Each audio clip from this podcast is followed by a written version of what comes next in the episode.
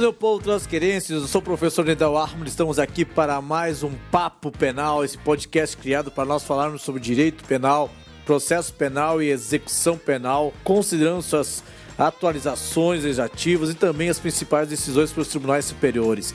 E nós seguindo aquele projeto de fazer uma espécie de um comentário ao Código Penal em áudio, né? Hoje nós vamos falar sobre conflito aparente de normas, que é um instituto que tem sido cobrado muito em provas de concurso público, cobrado muito em provas da OAB e também é extremamente importante que nós saibamos para a nossa vida prática, para a nossa atividade profissional do dia a dia.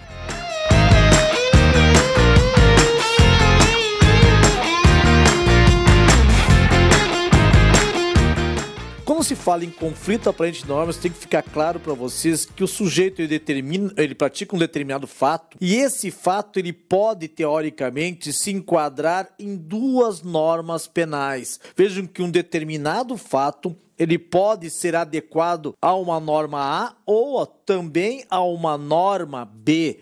E estabelece-se, nesse caso, um conflito de normas, mas é um conflito aparente de normas, porque, neste caso, há princípios que vão solucionar esse conflito aparente de normas. Então, para nós falarmos em um conflito aparente de normas, nós temos alguns requisitos que seria, primeiro, unidade de fato, um único fato, pluralidade de leis penais simultâneas, de vigência simultânea.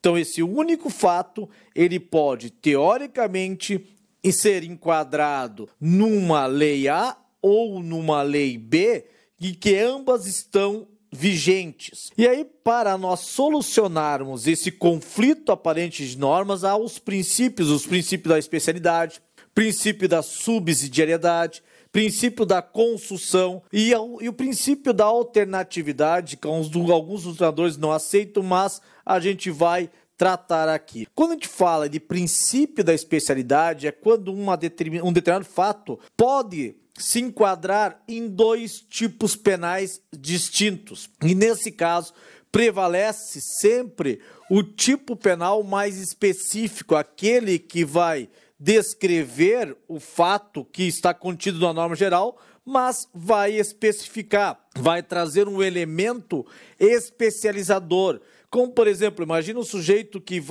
ele está conduzindo um veículo automotor e pratica um excesso de velocidade e acaba atropelando uma pessoa, causando-lhe a morte. Veja que se trata de um fato, esse fato consistente num condutor do veículo automotor, ele atropelar uma pessoa, causando-lhe a sua morte. Vejam que ele matou, ele praticou um homicídio culposo. Essa conduta de matar uma pessoa na condução de veículo automotor, ela pode se enquadrar ou no artigo 121, parágrafo 3º, que é o crime de homicídio culposo, ou no artigo 302 da Lei 9.503, que é o Código de Trânsito Brasileiro. Nesse caso, se vocês for observar, essa conduta, praticar homicídio na direção de veículo automotor, também está descrita na norma geral do artigo 121, parágrafo 3º do Código Penal. Só que esta conduta, esse tipo penal que descreve o homicídio culposo na condução de veículo automotor, previsto no artigo 32 do Código de Trânsito Brasileiro, além de descrever o que consta na norma geral, há um elemento especializante, um elemento que vai diferenciar, que vai especializar, que é matar uma pessoa na condução de veículo automotor. Logo, a norma especial prevalece sobre a norma geral. Então, o sujeito atropela uma pessoa culposamente. Pode se enquadrar na norma geral do artigo 121, parágrafo 3º, homicídio culposo, ou pode se enquadrar na norma especial do artigo 302 do Código de Trânsito Brasileiro. Nesse caso, a norma especial vai prevalecer sobre a norma geral. O sujeito responde só pelo crime de homicídio culposo na condução de veículo automotor, previsto no artigo 302 do Código de Trânsito Brasileiro.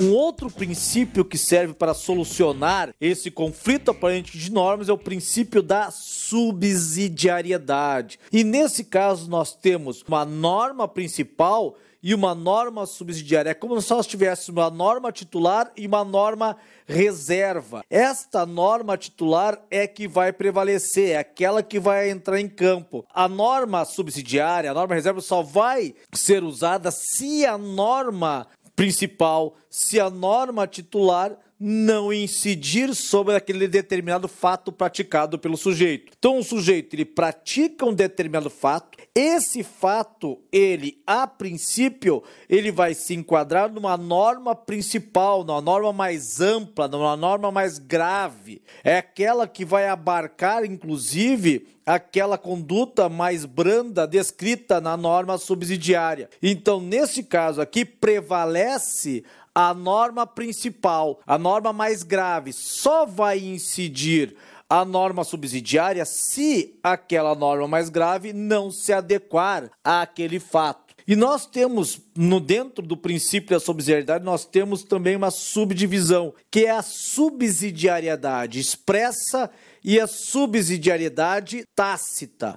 Quando se trata na subsidiariedade expressa, o próprio tipo penal descreve expressamente que aquela norma ela é subsidiária, ou seja, ela só vai incidir se aquele fato não constituir um crime mais grave. Isso vai estar expresso numa norma penal. Então imagine que o sujeito, pretendendo causar um dano a um bem de um desafeto, ele resolva tocar fogo no carro daquele desafeto no estacionamento de um grande supermercado. Imagine que tem o carro do desafeto dele está estacionado num grande supermercado, onde há outros veículos próximos. Neste caso aqui, o sujeito ele vai causar o fogo nesse veículo, mas também ele vai acabar expondo a perigo a vida, a integridade física ou patrimônio de outras pessoas. Então, nesse caso aqui, essa conduta de ele ter jogado, ateado fogo no veículo do desafeto, no estacionamento do supermercado, ele pode se enquadrar ou no crime de dano qualificado previsto no artigo 63, parágrafo único, inciso 2º do Código Penal, ou no crime de incêndio, do artigo 250 do Código Penal. E lá no artigo 163, parágrafo único, inciso 2º, diz que só será crime de dano qualificado se o emprego de substância inflamável ou explosiva não constituir crime mais grave. E nesse caso, o sujeito colocar fogo no carro que está estacionado no estacionamento de um supermercado, evidentemente que ele vai expor a perigo a vida ou integridade física ou patrimônio de outras pessoas. Na verdade, não se enquadraria no crime de dano qualificado. Esse fato que o sujeito praticou é mais grave, vai se enquadrar numa norma principal, numa norma mais abrangente, numa norma mais grave, que é o crime de incêndio previsto no artigo 250 do Código Penal. Então vejam que no princípio da subsidiariedade eu tenho a norma primária e a norma que é a subsidiária. A norma subsidiária só incide se aquele fato não constituir crime mais grave. Então imaginem que o sujeito ele queira botar fogo no carro do desafeto, mas o local é absolutamente deserto, aonde não há nada próximo, não há circulação de pessoas, não há circulação de veículos, nada próximo àquele local onde ele levou o veículo do desafeto para colocar fogo. Neste caso, vai incidir, o sujeito bota fogo, ele vai danificar o carro do desafeto. Esse fato ele pode se enquadrar ou no crime de dano qualificado com o emprego de substância inflamável ou no crime de incêndio. Nesse caso, o crime mais grave não incide porque ele não expôs a perigo o patrimônio, a integridade física ou a vida de outras pessoas, já que ele colocou fogo no local absolutamente deserto, onde não havia nada próximo. Nesse caso, vai incidir então a norma subsidiária, vai incidir o crime de dano qualificado pelo emprego de substância inflamável.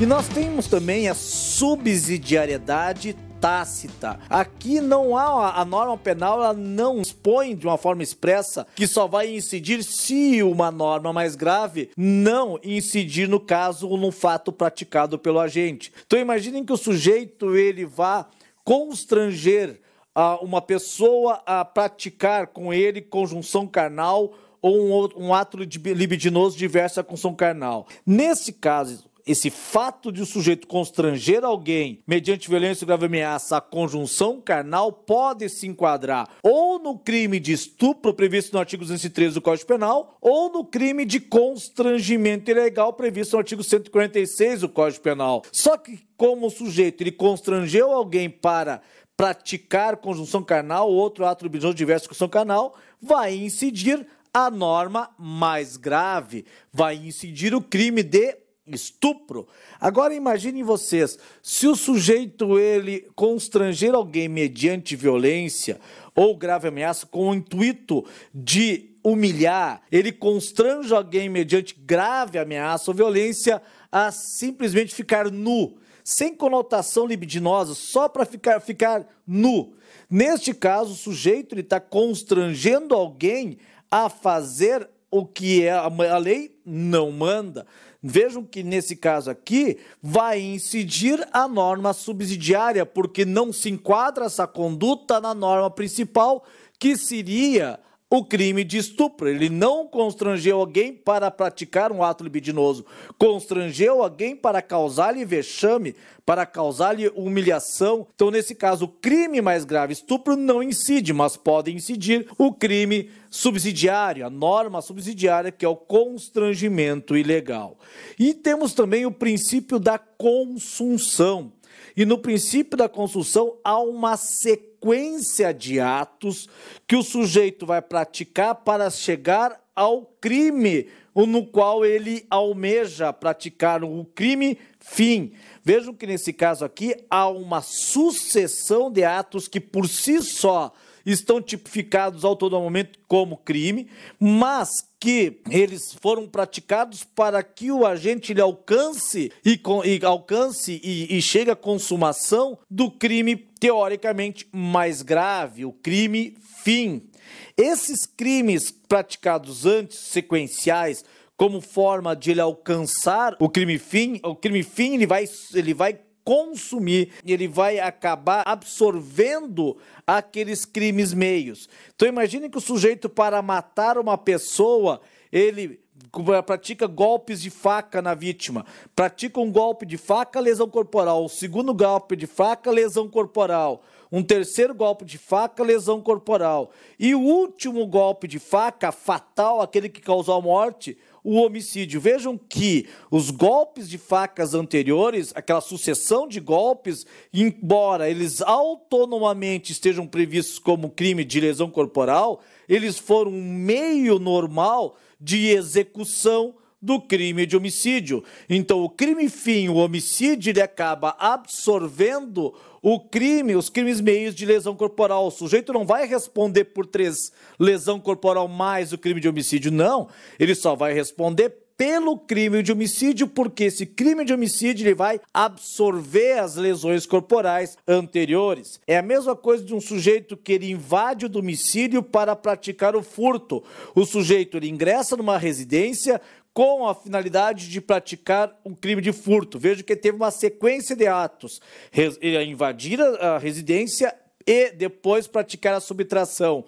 Veja que nesse caso aqui, a invasão de domicílio foi uma normal fase da execução do crime de furto. Então o sujeito ele não vai responder por dois crimes, invasão do domicílio, artigo 150, mais o crime de furto, artigo 155 do Código Penal. Não, o crime de furto ele vai absorver o crime de invasão do domicílio. O sujeito só vai responder pelo crime de furto. É a mesma coisa do sujeito ele falsificar um documento para praticar o estelionato e essa falsificação se exaurir no estelionato. Nesse caso, o crime de falso, a falsificação foi um meio para alcançar o crime de estelionato. Então, o crime de estelionato ele vai absorver o crime de falsificação, é o que diz a súmula 17 do STJ. E, para finalizar, temos o princípio da alternatividade, que basicamente é aplicado naqueles crimes de ação múltipla ou de conteúdo variado, aqueles tipos penais que descrevem que contêm vários verbos nucleares do tipo. Então, se o sujeito para acabar incidindo em vários verbos nucleares do tipo, no mesmo contexto fático, ele não vai responder por tantos verbos que ele acabou praticando, por tantas ações que ele acabou praticando, vai responder por crime único. Um dos exemplos clássicos de crime de ação múltipla ou de conteúdo variado é o crime de tráfico de drogas, lá no artigo 33 da Lei 11.343 de 2006. Lá tem 18 verbos nucleares do tipo. Se o sujeito ele praticar três condutas no mesmo contexto fático, ele não vai responder por três crimes de tráfico de drogas, vai responder por crime único, por um crime de tráfico de drogas. Assim, se o agente adquirir, guardar e depois vender uma determinada droga, vejam que ele praticou a conduta de adquirir, de guardar e de vender determinada droga. Ele não vai responder por três crimes de tráfico de drogas, mas vai responder por crime único de tráfico de drogas por conta do princípio da alternatividade.